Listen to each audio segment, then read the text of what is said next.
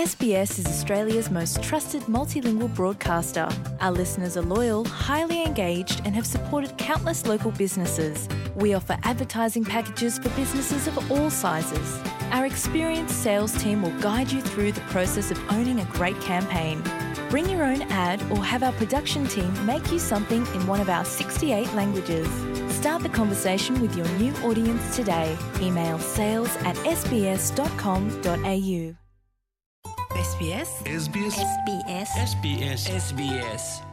മലയാളം. ഇന്നത്തെ വാർത്ത.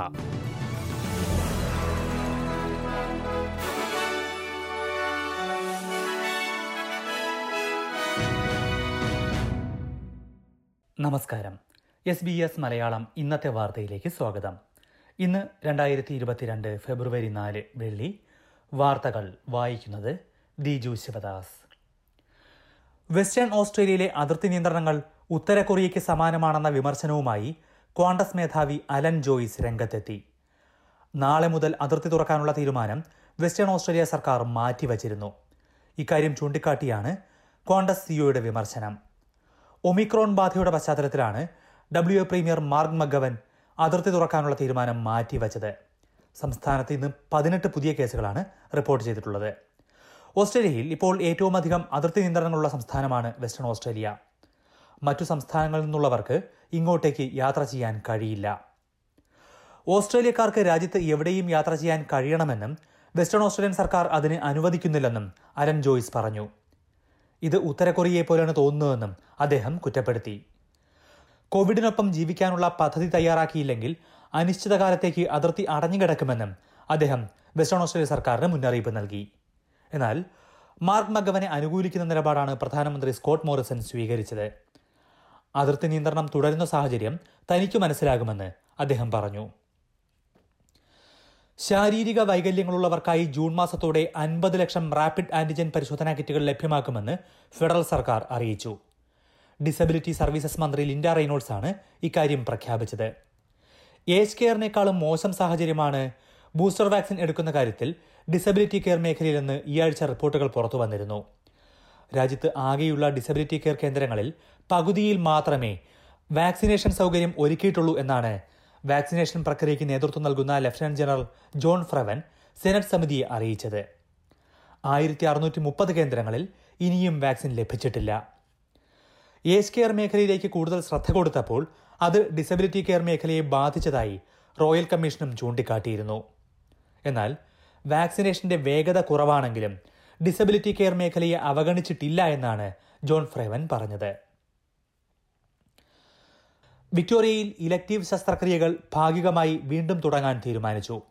അടുത്ത തിങ്കളാഴ്ച മുതലാകും ഇത് തുടങ്ങുക.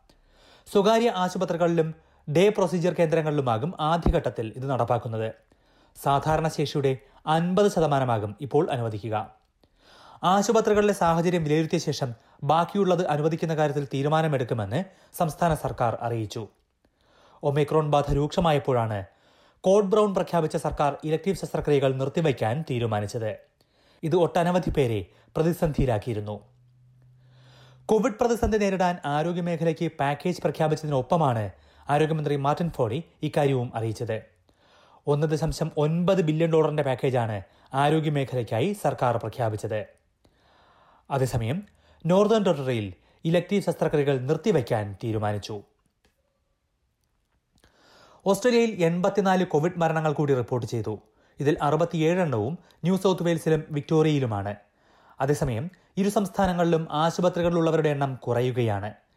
എൻ എസ് ഡബ്ല്യുയിൽ രണ്ടായിരത്തി നാനൂറ്റി തൊണ്ണൂറ്റി നാല് പേരും വിക്ടോറിയയിൽ എഴുന്നൂറ്റിയേഴ് പേരുമാണ് ആശുപത്രികളിലുള്ളത്. ന്യൂ സൗത്ത് വെയിൽസിൽ പതിനായിരത്തി അറുന്നൂറ്റി തൊണ്ണൂറ്റി എട്ട് കേസുകളും വിക്ടോറിയയിൽ പതിനൊന്നായിരത്തി ഇരുന്നൂറ്റി നാൽപ്പത് കേസുകളും പുതിയതായി റിപ്പോർട്ട് ചെയ്തു. പുതിയ കേസുകളുടെ എണ്ണവും കുറഞ്ഞു വരികയാണ്. ക്വീൻസ്ലാൻഡിൽ ആറായിരത്തി എണ്ണൂറ്റി അൻപത്തി ഏഴ് കേസുകളും പതിമൂന്ന് മരണവുമാണ് റിപ്പോർട്ട് ചെയ്തത്.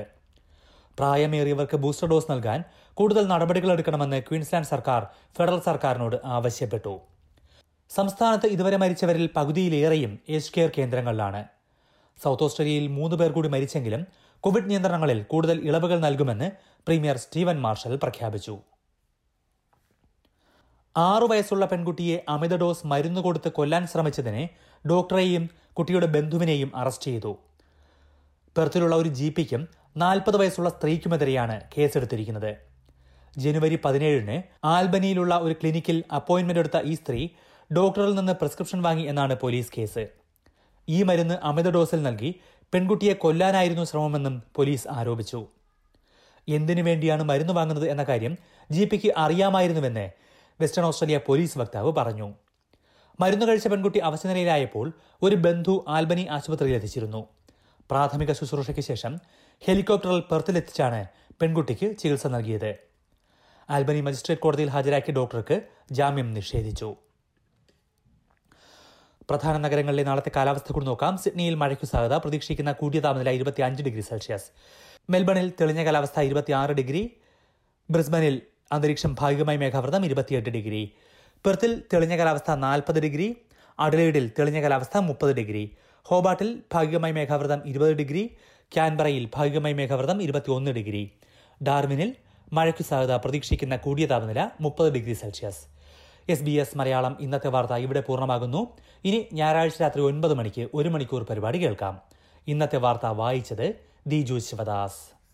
SBS SBS SBS SBS SBS SBS Malayalam. ഇന്നത്തെ വാർത്ത.